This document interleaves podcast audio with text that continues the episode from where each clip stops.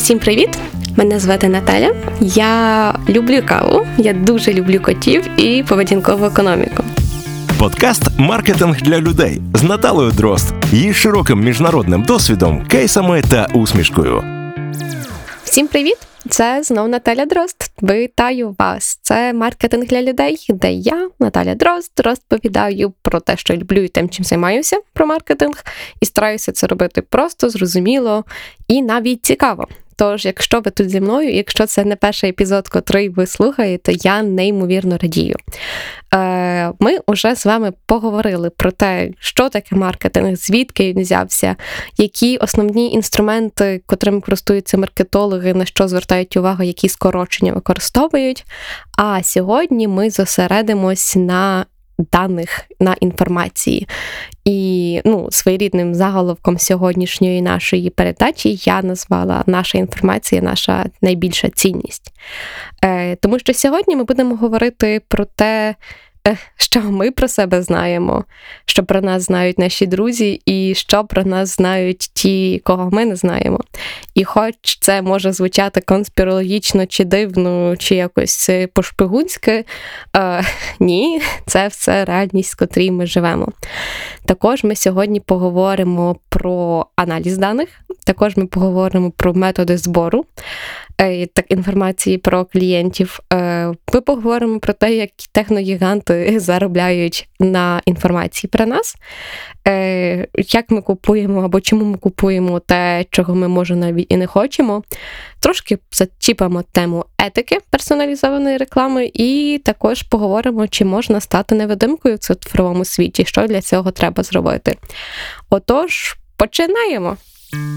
Маркетинг для людей з кейсами та усмішкою. Почнемо ми сьогоднішню мандрівку питанням про те, дані, що це таке, і взагалі звідки вони беруться.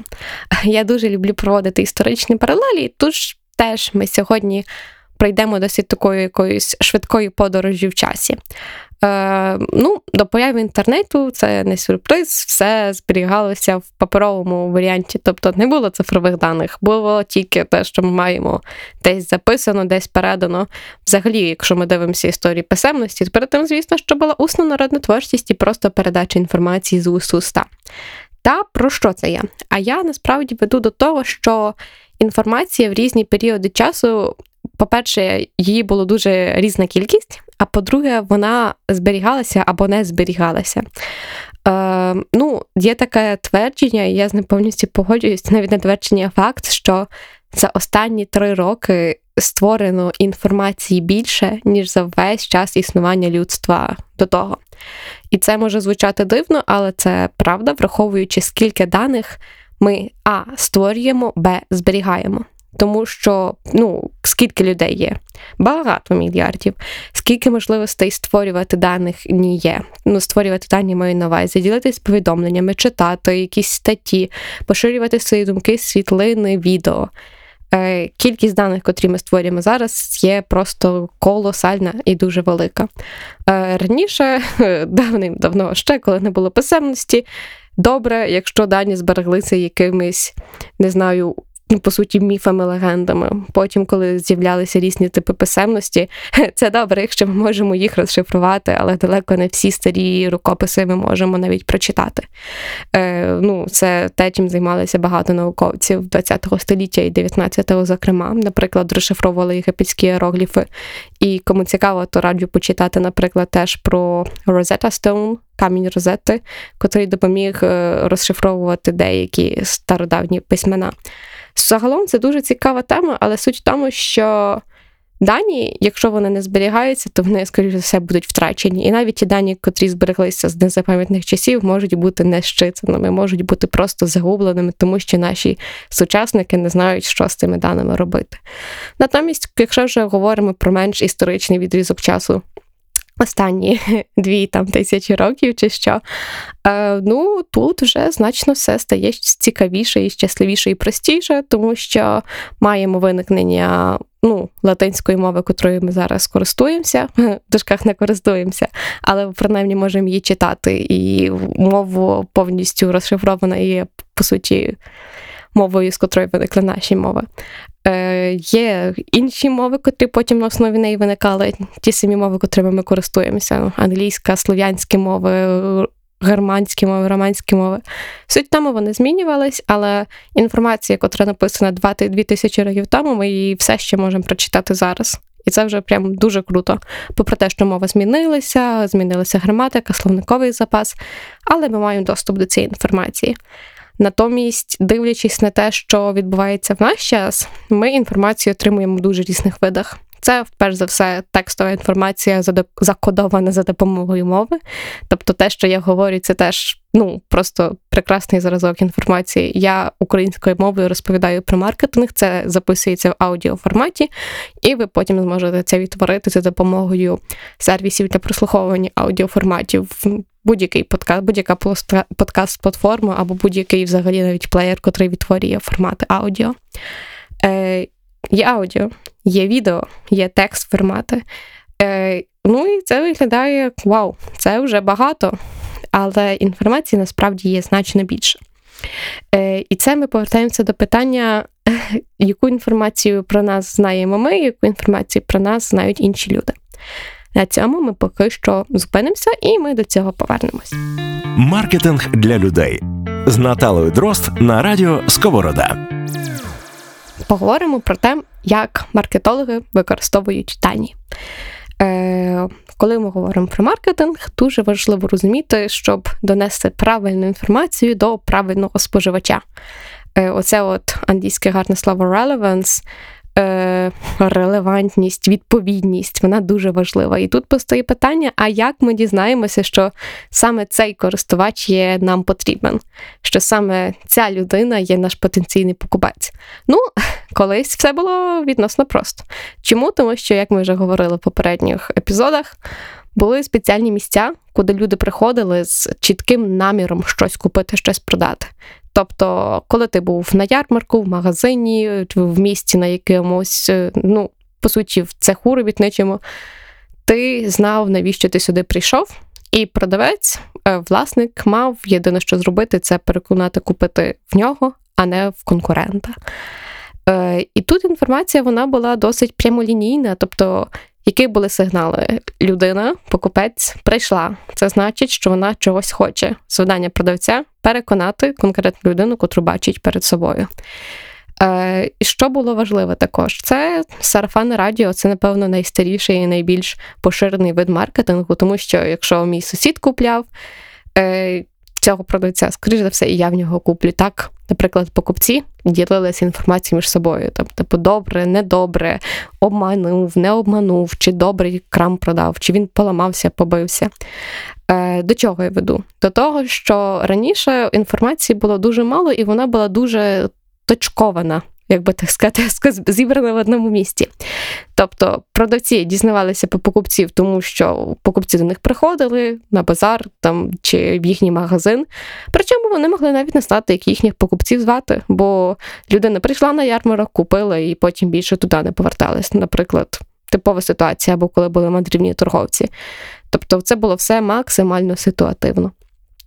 Потім, коли, скажімо так, більш-менш усе стало більш-менш впорядкованим і врівноваженим, я маю на увазі, люди оселилися в одному місті. Продавці перестали бути настільки мандрівними, а зосередились теж в своєму місті, селі, де-небудь.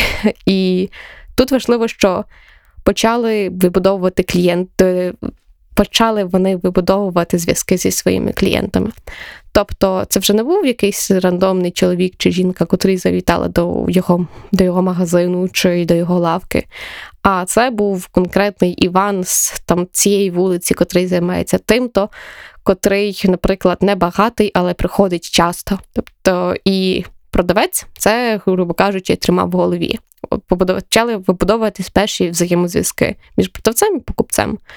Е, тоді, як ми знаємо давно, тоді це я маю на увазі до ХХ століття не було маркетологів, і все припадало. Хто продає, той всі має і завідувати, або його помічник-помічниця. І знання, воно переважно теж було усне.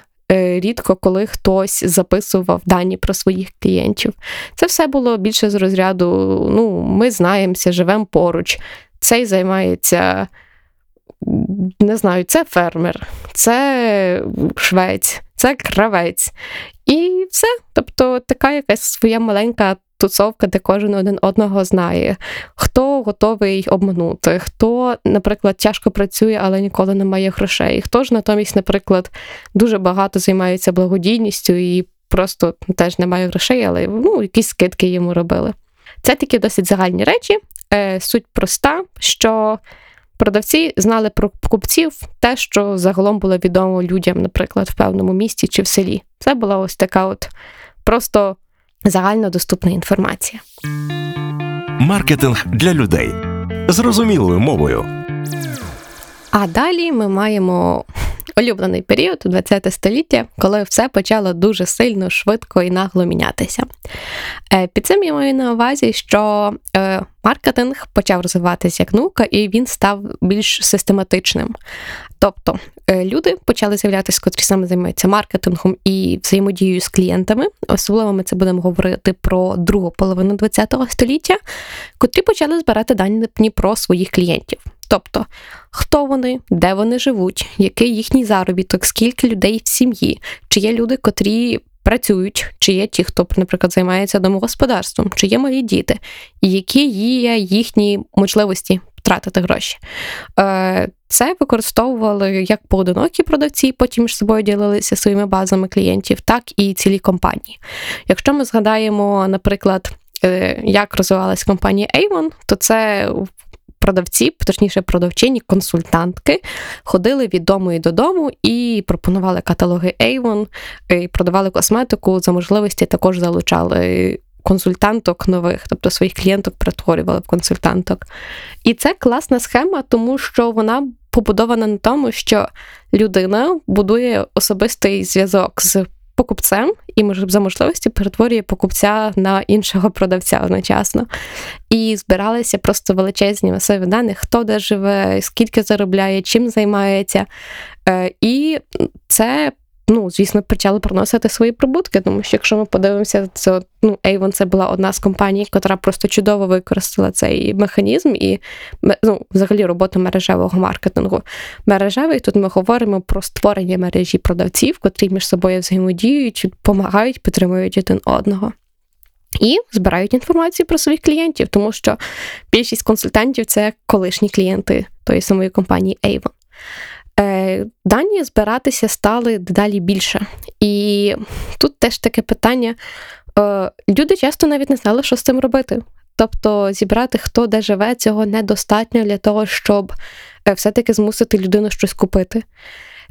І насправді все впирається в ну, в інтернет, котрий прийшов і все знов взяв і поміняв.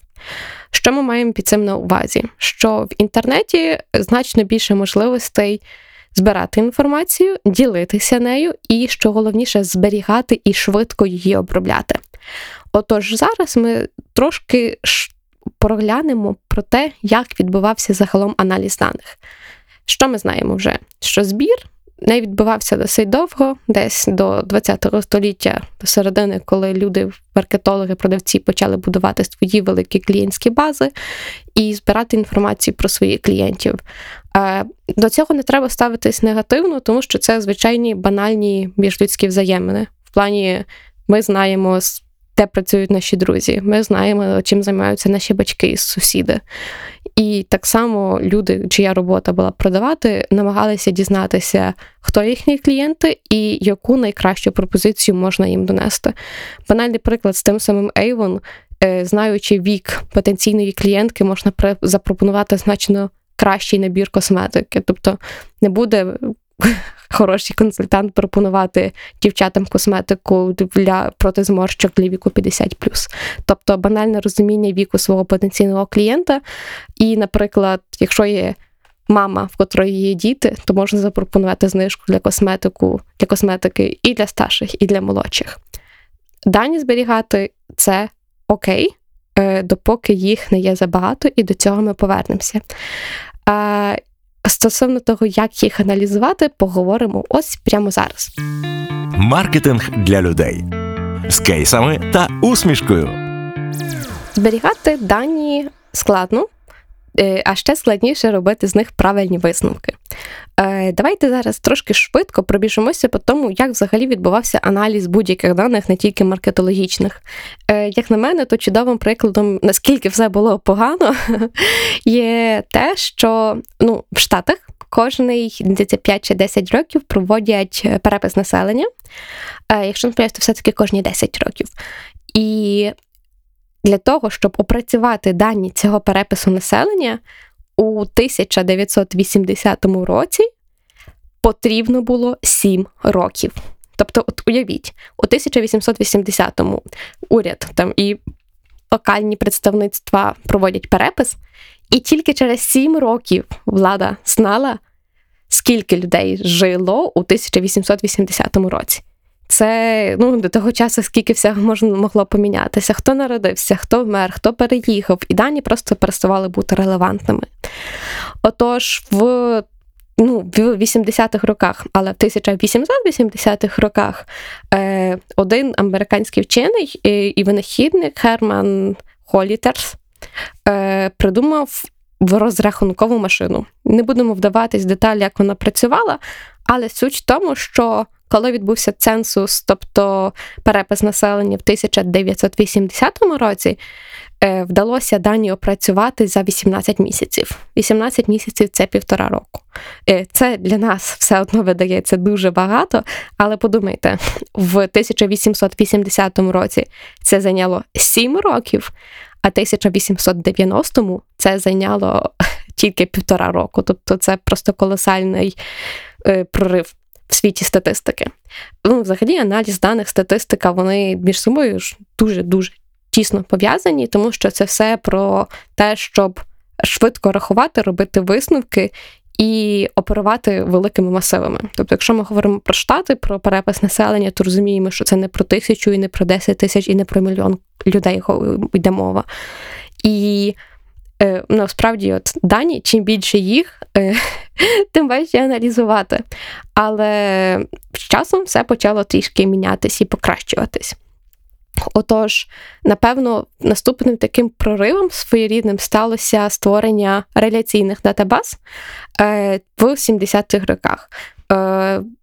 Не буду вдаватися в деталі в різницю між реляційними і нереляційними базами даних, але суть в тому, що це американсько-британський вчений Едгар Код е, придумав спосіб, як дані опрацьовувати швидко і як працювати з базами даних так, щоб вони. Швидко відносно давали відповідь на правильні запити. І ну, з кодом, якщо когось цікавить тема аналізу даних, е, ну, теж буде пов'язано багато цікавих речей, зокрема, поява сіквелу, одної з мов, котрою користуються е, аналітики і люди, котрі аналізують дані. Е, Наступна досить велика і важлива річ це. Ну, surprise, е, як така поява інтернету і поява ведення аналітики, так як ми називаємо хмарної in the cloud. Взагалі, е, хмарним, чому звідки воно це взялося термін? Е, раніше хмарним називало все, що знаходиться просторі між користувачем і провайдером певної послуги. Е, тобто, по суті, дуже часто і небезпідставно все, що ми називаємо хмарним, просто насправді є інтернетним. Тобто не існує такої хмари ні над Штатами, ні над Аляскою, ні над Антарктидою чи Антарктикою, е, в котрій зберігаються дані. Дані зберігаються на серверах, але всі обчислення проводяться, от, грубо кажучи, в цьому вільному просторі в світі, в інтернеті. І от саме хмарні обчислення, хмарні технології, можливість зберігати дані е, у великих кількостях впорядковано на серверах, дозволило, по-перше, зберігати величезні масиви даних, а по-друге, швидко їх опрацьовувати. Тобто мова вже буде йти не про 7 років, не про півтора року, а буквально про лічені хвилини для того, щоб прорахувати якісь необхідні значення в базі даних на 3 або 4 мільйони рядків. Е, Ну, теж треба згадати, що дуже великий вклад в розвиток аналізу даних склали Ларі Пейдж і Сергій Брін. А хто не знає, це засновники Google, тому що Google, що зробив, він впорядкував дані, котрі були в формі запитів в інтернеті. Е, це просто колосальна робота, яка була перероблена за співзасновниками і їхніми з їхніми командами, е, котра полягала в тому, щоб. Е, по суті, створити нереляційні бази даних, е, грубо кажучи, впорядкувати все, що не має між собою спільних критеріїв. Е, як, наприклад, впорядкувати пошуковий запит, е, чому мої шкарпетки різного кольору і чому небо голубе. Але їм вдалося якось так посортувати дані, щоб кожен користувач, який користується гуглом, знаходив саме ту інформацію, яка релевантна, потрібна і відповідає на той запит, який їм потрібен.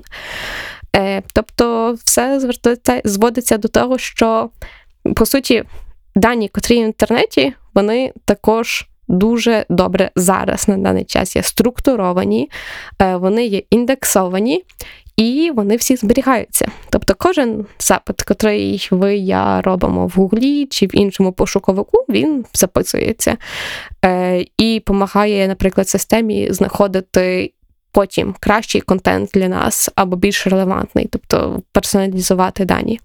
Спершу взагалі не було нічого. Потім дані були просто посортовані, а третій етап це дані персоналізовані. Тобто вони і посортовані по релевантності, і персоналізовані під наш запит. Е, Важко це все говорити, е, не показуючи прикладів, але основний меседж цього блоку, що за останні 50-70 років Е, особливо завдяки інтернет-технологіям і хмарному зберіганню обчисленню, кількість збережених збереженої інформації виросла. А по-друге, можливість обробляти великі масиви даних нарешті з'явилася, бо раніше її просто не було. Маркетинг для людей з кейсами та усмішкою. Отож. На завершення цього довгого блоку про інформацію, дані, статистику, аналіз, е, давайте от просто подумаємо, е, яку інформацію ми самі вільно ділимося, якою інформацією ми вільно ділимося з світом в цілому розумінні, і що кожна людина може про нас подивитися і дізнатися. Е, Ну, і що я пропоную вам, напевно, ви це слухаєте або з комп'ютера, або з телефона, так це взяти його в руки і подивитися, які додатки у вас є. Е, Дуже ймовірно, що у вас може бути, наприклад, Facebook. А Facebook це просто велетенська добірка вашої персональної інформації, котрою ви добровільно і ще й з інтересом і захопленням ділитися зі світом. Тобто, ваше ім'я. Дуже часто ваш вік, е, якщо ви вказуєте його, якщо ви вказуєте правильний, місце, де ви живете, е, ваші інтереси, захоплення, е, ваші друзі, ваші сімейні стосунки, якщо ви заповнюєте блок сім'я, це, грубо кажучи, як шкільна анкета, яку заповнювали там в 90-х, 2000-х, е, з повною інформацією про вас, тільки в цифровому виді і доступна цілому світу. І ці дані доступні не лише вам, але й доступні самому власне Фейсбуку, котрий на основі даних, котрими ви добровільно і так охоче ділитеся, потім будує свою таргетовану рекламу. Окрім того, з чим ми ділимося самі по собі, е, ми користуємося багатьма додатками. Тобто ми поговорили щойно на прикладі Фейсбуку. Але крім Фейсбуку, в нас на телефоні, я підозрюю, є багато додатків, наприклад, Google Maps або будь-який додаток з картами. І ці додатки використовують нашу локацію, і вони, наприклад, можуть записувати, в яких місцях ми були. Ну, на прикладі Google Maps просто от прекрасний зразок, тому що ви можете подивитися всі ресторани, де ви ходили, всі місця, прорейтити їх. І система також видає вам на основі цього е, your match, ваша відповідність цьому закладу. І мені це подобається, наприклад, тому що, заходячи, дивлячись якісь перевіряючі заклади в новому місті, я можу зрозуміти, підійде він мені чи ні на основі. Моїх минулих відвідин і оцінок попереднім закладам. В мене завжди в топі різні кав'ярні з смачними десертами. Е, і я недолюблюю бургерні, як виявилося, або як вважає Google. Е, це є до того, що е, на відміну від Фейсбуку, де ми добровільно ділимося всіма даними, Google збирає дані пасивно, в тому прикладі, що ми прийшли в ресторан, е, ми не записували в Google, що ми прийшли в ресторан, але оскільки в нас включена GPS-локація, система це затрекала. І це норм.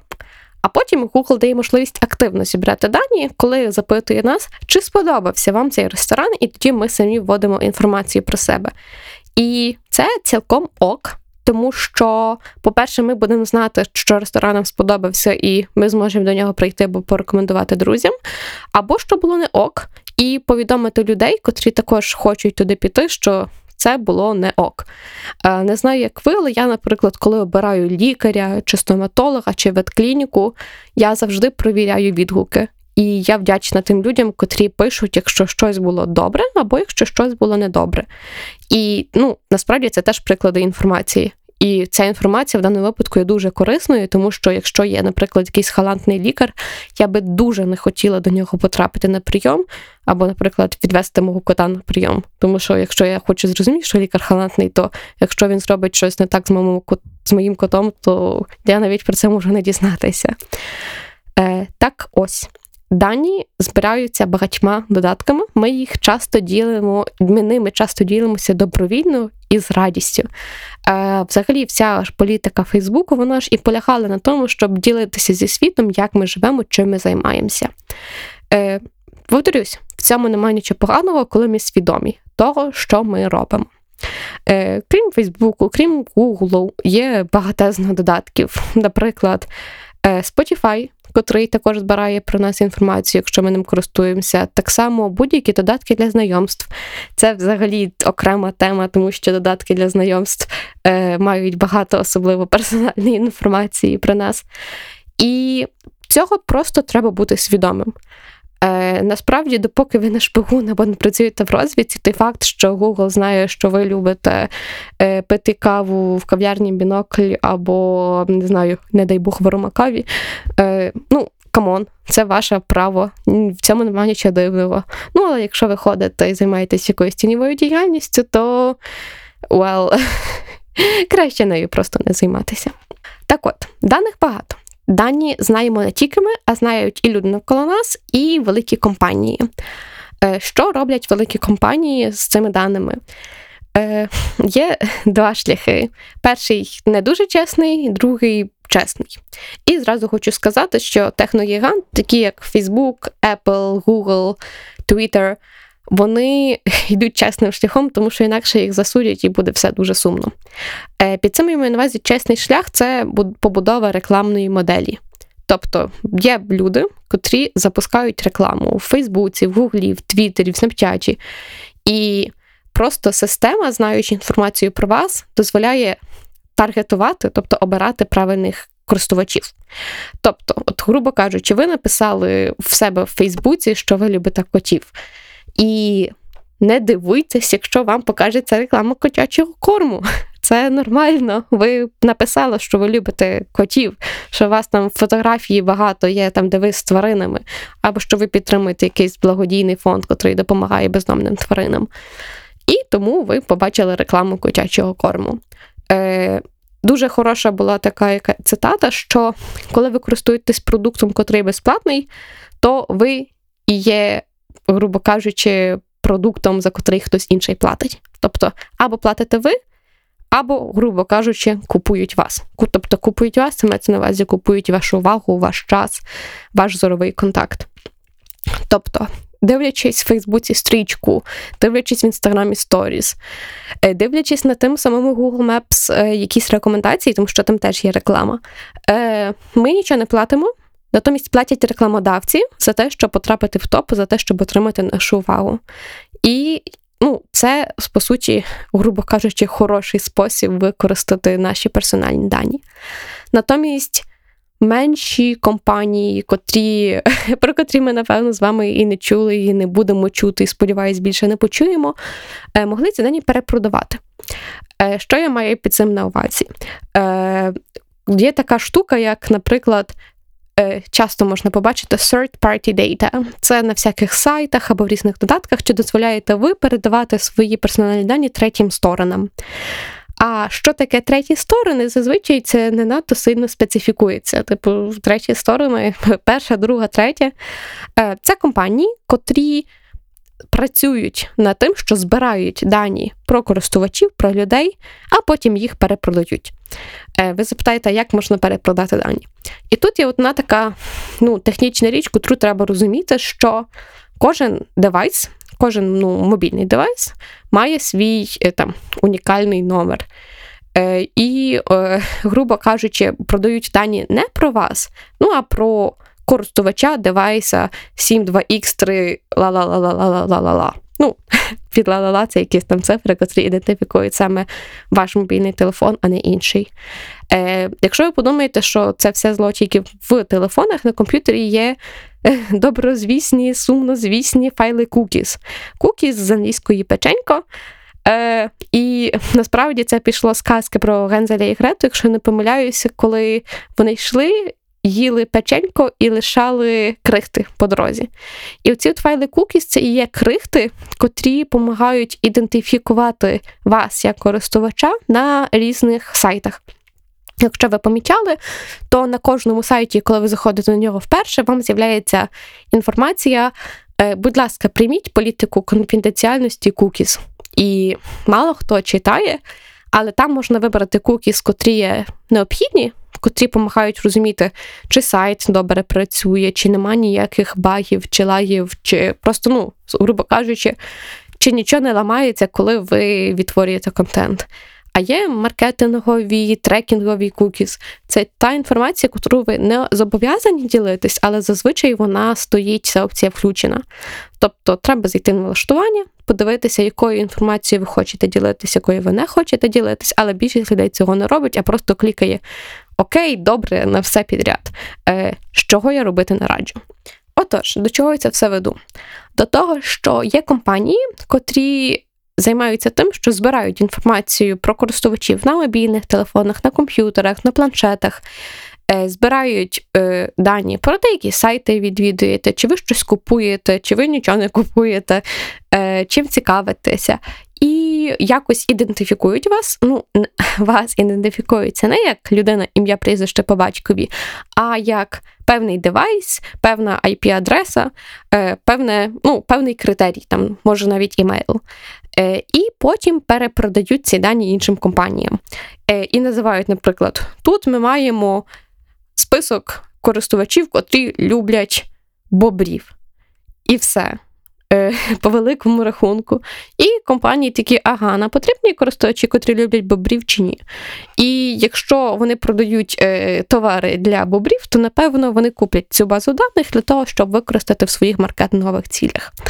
І тут постає питання, чи це етично, на мою думку, ні. Але це законно, тому що коли ви приходили на різні вебсайти, ви давали дозвіл до збору своїх персональних даних. Е, Ну, є інший, е, ще гірший спосіб, але це вже не пов'язаний з інтернетом, е, і він більш такий злободенний. Е, Приклад, моя подруга шукає квартиру, вона зателефонувала одному ріелтору, а наступного дня до неї вже віддзвонило троє чи четверо, при тому, що е, вона не давала свого номеру ні одному з ріелторів. Просто в базі даних з'явилося ну, як не в базі даних, а ріелторка, котрій, наприклад, зателефонувала моя подруга, поділилася з цим контактом з своїми колегами, і вони почали надзвонювати моїй подрузі з пропозицією квартир. Інший злоподаний приклад це е, зараз популярна тема це пригнати машину з Штатів чи з Європи. І є, наприклад, в Телеграмі канали. Дуже багато там, де продають різні машини. Е, Один знайомий написав, що його цікавить машина. Тобто він не давав згоди, щоб хтось йому писав, він просто сказав, ну, задав якесь питання про одну з машин. Натомість е, йому зразу прилетіло багато повідомлень в особисті повідомлення. Є така машина, є така машина від різних дилерів, які хочуть взяти її продати от вже сьогодні вже. Е, І це випадки, коли ви не давали згоди але на ваш контакт виходять, тому що ви десь його засвітили. Інший е, злободенний приклад, е, дуже злободенний, якщо ви працюєте як ФОП в Україні. Ваш номер телефону є в базі даних відкритій, тому що це все записано в, е, і в я відкритому доступі. І дуже багато банків, е, особливо якщо ви тільки відкрили ФОП, там перший тиждень, перший місяць, телефонують і пропонують відкрити саме у їхньому банку ФОП-кабінет для ведення е, розрахунків з державою. І це ніби ок, тому що ну, дзвонять, пропонують, але це набридає. І я не дозволяла нікому телефонувати, я не давала своєї згоди використовувати мій номер. Е, інший приклад е, з тої самої бази даних, яку можна вільно знайти в інтернеті, бази даних ФОП, маю на увазі, е, дзвонять різні благодійні організації і просять пожертвувати гроші на певну суму в певний ну, благодійний фонд. Я теж не маю нічого проти, але ну, питати треба перш ніж дзвонити. От і все. Маркетинг для людей з Наталою Дрозд на радіо Сковорода. Тепер поговоримо про гроші. І гроші, е, котрі можна, грубо кажучи, відслідкувати від побачити, яка є купівельна спроможність того чи іншого користувача. Е, моїм улюбленим прикладом їх є два: Е, це якщо ви користуєтесь, наприклад, додатками від різних магазинів, і друге, якщо ви користуєтесь мобільним банкінгом і ну, інтернет-банкінгом. Отож, перший приклад. Я почну з прикладу з книжки про силу звички Чарльза Дахінга про магазин Target. Target – це в Штатах мережа е, супермаркетів, е, де продається все для користувачів. Е, ну, Напевно, в Україні найближчим відповідником це буде ну, Сільпо, наприклад. І суть в тому, що їхній відділ аналітики і аналізу даних споживачів розробив систему рекомендацій, котрі присилають саме потрібним користувачам знижки на купони на потрібні їм товари. Е, Типовий ну, приклад, просто кажучи, якщо система ідентифікувала, що ти студент, голодний бідний студент, то буде тобі давати знижки на А. Е, їжу швидкого приготування, Б. Пиво, це зошити і канцелярію. Е, ну, Або якщо тебе ідентифікували як е, людину 60, то будуть знижки, наприклад, на вітаміни, на овочі або якісь подібного типу товари. Це нормально. Це насправді те, що ми з вами самі бачимо, користуючись додатками фори, е, сільпо, я не знаю, чи ВТБ додаток. Ну, але суть в тому, що ми купуємо продукти, е, ми використовуємо певні купони або не використовуємо, і тим самим ми даємо зрозуміти, що нас цікавить. Е, І це класно, тому що можна отримувати знижки. Е, Якщо, наприклад, Мій приклад. Я дуже люблю Pringles. Я часто купляла Pringles в сільпо. І коли я не купляла Pringles два місяці, мені прилетіла персональна знижка на Pringles 50%. Я така, о, клас, піду я куплю Pringles, тому що 50% знижки це все-таки хороша мотивація, щоб піти і купити Pringles. Е, І ну, в цьому нема нічого поганого.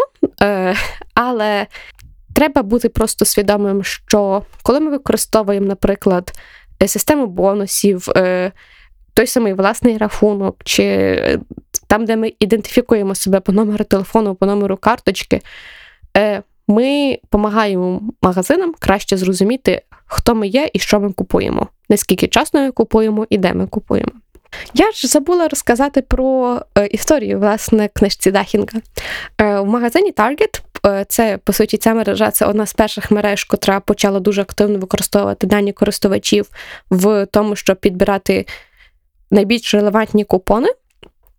І був кейс, коли в службу підтримки подзвонив злий батько, що його 18-літній доньці прийшли знижки на товари для дітей, товари для немовлят. Е, звісно, що відділ аналітики дуже почав вибачатися, що неправильно прорахував якусь модель, що це все була помилка. Е, пройшов тиждень часу, і представники компанії Target вирішили ще раз зателефонувати батьку до батька вибачитися. На що батько сказав, що ну, насправді донька таки вагітна, і через 9 місяців у них чекає поповнення в сім'ї. Е, що це означає? Це означає, що система Target їхня, по суті, аналітична система краще змогла визначити, що донька цього чоловіка була вагітна, ніж сам батько. Як це розуміти? Наприклад, та сама донька, приховуючи від батька, пішла і купила тест на вагітність, або купила певний набір продуктів, котрий, скоріш за все, купляють жінки на ранніх стадіях вагітності. І це виходить якийсь такий вже більш легендарний або анекдотичний випадок. Але суть в тому, що в залежності від того, що ми купуємо, багато систем можуть визначити, чого ми потребуємо, іноді навіть краще, ніж ми самі. Іноді магазини, іноді хороші аналітичні системи, от як в цьому випадку Stargate, можуть визначити, що нам потрібно ще до того, як ми самі це можемо зрозуміти. І це звучить трошки аж дивно і лячно, але ну, це реальність, в котрій ми живемо. Тобто магазин зрозумів сигнали того, що жінка, скоріш за все, вагітна, швидше, ніж а, сама дівчинка, б, її родичі. Е, Чи це не етично? От тут вже стає досить таки е, незручно. Е, Який висновок, точніше, який вихід знайшла, знайшли Target, щоб з одної сторони продовжувати збирати дані про клієнтів, але робити це не надто відкрито. Вони вирішили е, змішувати дуже релевантну інформацію з максимально нерелевантною.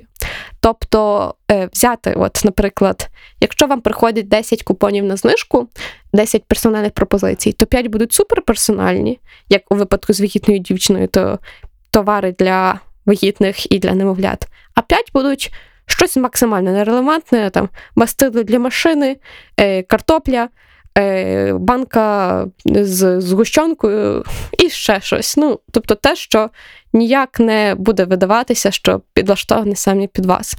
І якщо не помиляюсь, то ця система досить добре спрацювала. Е, Напевно, знов я це сьогодні повторюю дуже часто.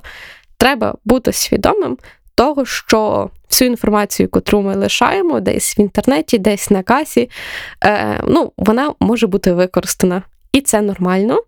Е, Просто треба не піддаватися на маніпуляції, котрі можуть виникати. А про маніпуляції ось прямо зараз. Маркетинг для людей з кейсами та усмішкою. Які можуть бути маніпуляції з інформацією, котру компанії мають про нас? Е, Вперше за все, е, ми часто не підозрюємо про те, що наша інформація збирається.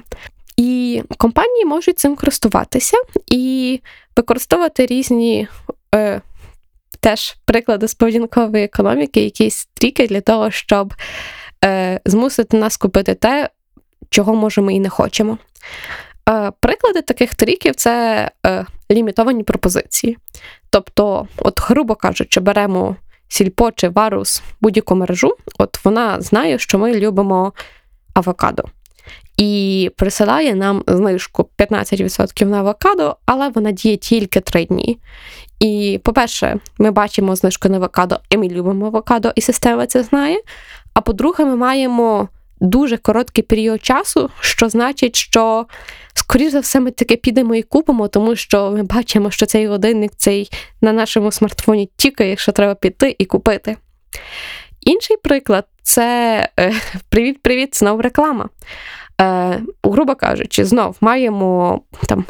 Тепер хай мене пробачить там сільпо, беремо Ашан. Ашан знає, що ми любимо купляти, е, хай буде е, томатний сік, і просто-напросто посилає на нас таргетовану рекламу Купи томатний сік. Окей, типу, може, з томатним сіком це не соком це не буде працювати, бо це досить дешевий товар. Але ось, наприклад, телевізор. Е, ми зайшли на сайт Foxtrot Eldorado, назвіть будь-яку мережу. Ми подивилися телевізори, тим самим ми просигналізували системі, що нас цікавлять телевізори. І потім маркетологи цих компаній будуть нас ретаргетити, модне маркетингове слово, грубо кажучи, показувати всюди нам цю рекламу для того, щоб перетворити нас потенційного покупця в е, реального. І на додачу, що можуть нам кинути лімітовану знижку, щоб ми точно купили. Е, Чи це етично? Е, Скоріш так, ніж ні. Е, Чому? Тому що у нас все ще є можливість взяти і відключити цю рекламу. Е, Просто далеко не всі про це знають.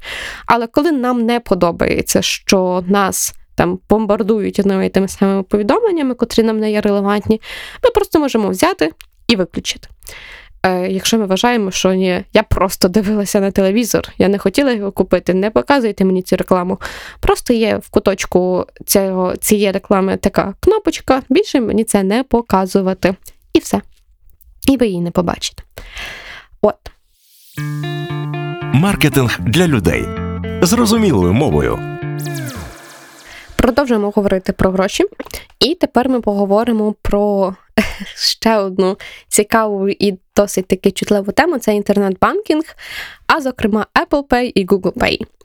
Е, Коли ми робимо транзакції нашою карточкою, е, ці ну, дані про нашу транзакцію отримує А наш банк, Б магазин, де ми зробили цю транзакцію, і це, е, грубо кажучи, провайдер нашої карти. Visa, MasterCard, Maestro, ну або будь-яка інша. Е, І зазвичай ця інформація, вона ну, просто є, е, і вона допомагає, грубо кажучи, цим трьом інституціям краще розуміти нашу купівельну спроможність. Якщо ми щодня купуємо каву в якомусь супердорогому закладі за 120 гривень, то, ймовірно, система зробить висновок, що у нас велика купівельна спроможність висока. Е, І насправді, от Google і Apple вони досить довгий час ну, не мали як такого доступу до даних про те, яка наша купівельна спроможність. Е, основним способом їхній, їхнім зрозуміти нашу купівельну спроможність було те, на яку рекламу ми клікаємо, е, яку, ну, які товари ми купуємо, в залежності від того, на що ми клікнули. Натомість обидві з платформи дуже спростили нам життя, створивши Apple Pay і Google Pay відповідно. Це можливість оплачувати за допомогою нашого ж смартфону. Для нас це є додаткова зручність в тому, що тепер не треба носити карточки і боятися, що їх хтось вкраде, а носити тільки телефон і боятися, що вкрадуть твій телефон. Але це все одно спрощує нам життя в тому, що платиш телефоном, не носиш карточки, що краще не носиш готівку, котру можна загубити і потім не знайти, і все. Натомість ціною своєрідною е, цієї дії є якраз інформація про те, що ми купуємо, і де ми купуємо, і скільки ми тратимо. Е, Ну, знову ж таки, це просто інформація, і цього просто треба бути свідомим, що ця інформація може бути використана проти нас або для нашого блага, в залежності від того, в чиї руки вона попаде. І так ми підходимо до, напевно, останньої, але досить важливої теми на сьогодні це про те, окей, інформації багато, е, що з цим можна зробити, як себе можна забезпечити від того, щоб е, не пограбували вашу інформаційну скарбницю, яка є дуже велика. Е, почнемо з того, що цим вже почав серйозно займатися як Apple, так і Google. Чому? Тому що вони самі зацікавлені в тому, щоб мінімальна кількість шкідливих третіх сторін мали доступ до нашої інформації. Тому що кожен раз, коли стається якийсь великий витік даних, страждають всі гравці в диджитал ринку. Ну, Можливо, не всі, але більшість принаймні, тому що падає довіра до цього, падає довіра до будь-яких платіжних сервісів і взагалі готовність ну, чимось зайнятися, якоюсь інформацією ділитися. Маркетинг для людей з кейсами та усмішкою. Перш ніж перейти до завершення і до наших фінальних думок, е, постійно непостійна рубрика про поведінкову економіку та поведінкові викривлення. Е, перед тим на правах не реклами, але доброї рекомендації, е, хочу передати привіт і подякувати Володимиру Вахітову, викладачу Київської школи економіки, за прекрасний курс з поведінкової економіки, котрий, власне, мене надихнув на цю постійну непостійну рубрику, щоб в кількох хвилинах вмістити якусь цікаву інформацію про поведінкове викривлення і ті дані з поведінкової економіки, котрі допомагають нам зрозуміти, чи ми поводимося так, як ми насправді поводимося. Сьогодні е, пунктом, чи навіть якимось ефектом, котрим би я хотіла поділитися, е, є не настільки може економічний, але більше психологічний аспект, котрий називається фундаментальна помилка атрибуції. Е, мудро звучить, але пояснює дуже просту і важливу річ. Полягає в тому, що людина схильна пояснювати вчинки і поведінку інших людей їх внутрішніми особливостями, а особисту поведінку зовнішніми обставинами. Окей, може звучить складно. Е, поясню це на прикладі. Людина пояснює свої успіхи, як я зробив, я молодець. Типу, я супер. Я посмі... я, я от прийшов на екзамен, витягнув білет, розказав, я молодець, бо я вчив всю ніч. Натомість сусід Іван прийшов на екзамен, дістав хороший білет, розказав, а він не молодець, йому просто пощастило. Тобто, ми за свої успіхи радіємо і кажемо, що ми цього варті, а за чужі успіхи. Ой, well, е, йому просто повезло. Е, При тому, що людина теж мала вчитися, готуватися. І то саме на роботі. Коли, наприклад, нас хвалять за хороший проект, ми кажемо, що так, бо ми тяжко працювали, готувалися, збирали інформацію. Коли, наприклад, найкращим проектом визнали проект когось з наших колег, ага. Так він просто обідав з босом вчора. Так вони разом їздять там кататися на велосипедах.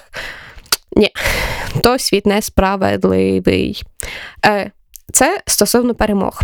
Натомість, стосовно поразок, ситуація кардинально протилежна. Тобто, коли нам не щастить, ми дуже часто, як люди, схильні сказати, що це якийсь зовнішній фактор. Запізнився на роботу, то все пробка. Не підготувався до екзамену, та все шумні сусіди, котрі не дозволяли мені вчитися, бо весь вечір деребанили. Е, Не зварив їсти, Е, то все попсувалися продукти, котрі були в холодильнику. Натомість, коли хтось інший в чомусь помиляється, то ми звинувачуємо саму людину. Та сама ситуація. Не підготувався до екзамену. Блін, треба було тобі піти в бібліотеку, а не сидіти в гуртожитку. Не зробив на роботу проєкт. Ну, слухай, не треба було сидіти і грати пасіянс весь час на роботі. Тобто, оцей дуалізм себе любити, інших гнобити дуже часто з'являється. І це взагалі не ок. Тобто, ми несвідомо часто міряємо себе і інших під різні мірки. Е, І тому, коли хочете зробити якесь судження, дуже добре собі задати питання: а якби я була на цьому місці, як би я прокоментувала це? Тобто, якщо ми маємо ситуацію, колега на роботі не здав вчасно презентацію, перш ніж його гнобити і звинувачувати, подумайте. А якби я не здала презентацію, чи було б мені комфортно, якби зараз на мене почали наїжджати? Ну, скоріше за все, ні. І тут треба включати якусь таку банальну здорову емпатію і взагалі виникати, уникати будь-яких суджень, особливо тоді, коли їх не треба. А їх в 90% випадків не треба, щоб уникати цієї фундаментальної помилки атрибуції. Е, Постарайтесь слідкувати за собою, чи з'являються такі ситуації. Я дуже часто це помічала, е, чи в своїх знайомих одногрупників, чи на роботі. Та й що вже казати собі. І коли я почала це відсікати, мені стало значно легше спілкуватися з іншими людьми, тому що я перестала, е, ну, по-перше, по-різному кожного міряти, а по-друге, е, ну, емпатія дуже допомагає побудувати дійсно хороші міжлюдські взаємини. Під цим я маю на увазі без хейту, без ненависті, без зверхності, а просто добрі стосунки між колегами, між одногрупниками, між сусідами, щоб допомагати один одному ставати кращим. Слідкуйте за своєю фундаментальною помилкою атрибуції, щоб вона була не помилкою, а чимось адекватним і реальним. Е, це була хвилинка поведінкових викривлень, і продовжимо далі. Маркетинг для людей з кейсами та усмішкою. Отож, сьогодні ми говорили багато, багато, багато, багато про інформацію, про наші дані і про те, як вони використовуються. Е, на підсумок. Е, наша інформація використовується дуже багато і в онлайні, і в офлайні. В онлайні, зокрема, тому що завдяки сучасним технологіям, хмарному обчисленню, е, нереляційним базам даних є можливість опрацьовувати великі масиви даних дуже швидко. Ось так. Один, два, три мільйон рядків опрацьовано. І до чого я це веду? А до того, що багато компаній, свідомо несвідомо, з нашою згодою чи без нашої згоди, використовують інформацію про нас, котрі, котру ми часто самі їм же ж даємо. Е, що ну, це факт. Отож, що ми можемо робити? По-перше, бути інтернет-свідомими тої інформації, котра є в публічному доступі. А в публічному доступі я маю на увазі на наших соцмережах.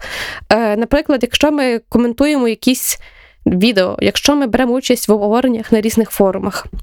Ось. По-друге, що можна зробити? Це не вестись на маніпуляції, якщо хтось е, намагається нам щось продати. По-третє, е, теж не менш важливо це зберігати свої паролі інформації і не використовувати один той самий пароль в різних мережах. Це вже можливо не настільки маркетологічно, як просто особисто щитство людська порада. Нема нічого гіршого, ніж якщо хакери отримають доступ до вашої персональної інформації і заробляти на цьому вони будуть багато грошей. Підсумок: бережіть себе, бережіть свої дані і е, будьте свідомі того, що вся інформація, якою ви ділитесь в інтернеті, може бути використана як для вас, так і проти вас. Це був маркетинг для людей. Це була Наталя Дрозд. Я сподіваюся, що після цього випуску у вас не пропала цікавість до маркетингу, і що ви не почнете вважати маркетинг чистим злом, бо він ним не є. Але що виросте ваша свідомість е, інформаційної безпеки, і що надалі е, у вас буде краще розуміння того, як оберігати себе в інтернеті, як не ставати жертвою маніпуляцій і жити своїм власним життям зі своїми власними виборами. Дякую за увагу! Це була Наталя Дрозд. Маркетинг для людей зрозумілою мовою. Постскриптум.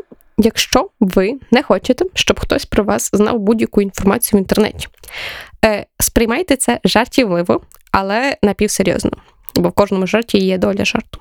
Перше, видальте всі ваші профілі в соціальних мережах. По-друге, повидаляйте всі додатки соціальних мереж з ваших девайсів. По-третє, видальте всі програми бонусів в різних магазинах. По-четверте, видальте Apple Pay, Google Pay. По п'яте, розраховуйте стільки готівкою. Шосте, зійте в своїй квартирі, живіть в трейлері на березі моря, щоб ніхто не міг знайти, де ви є. Так, ви зникнете з поля зору інтернету.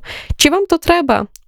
Інше питання. Але я вам дала, якщо щось, е, інструменти для того, щоб зникнути з цифрової карти світу. Будьте здорові, бережіть себе і не зникайте. Усім привіт! Мене звати Наталя. Я люблю каву, я дуже люблю котів і поведінкову економіку. Подкаст Маркетинг для людей з Наталою Дрозд по вівторках на SoundCloud, Google та Apple Podcasts Радіо Сковорода.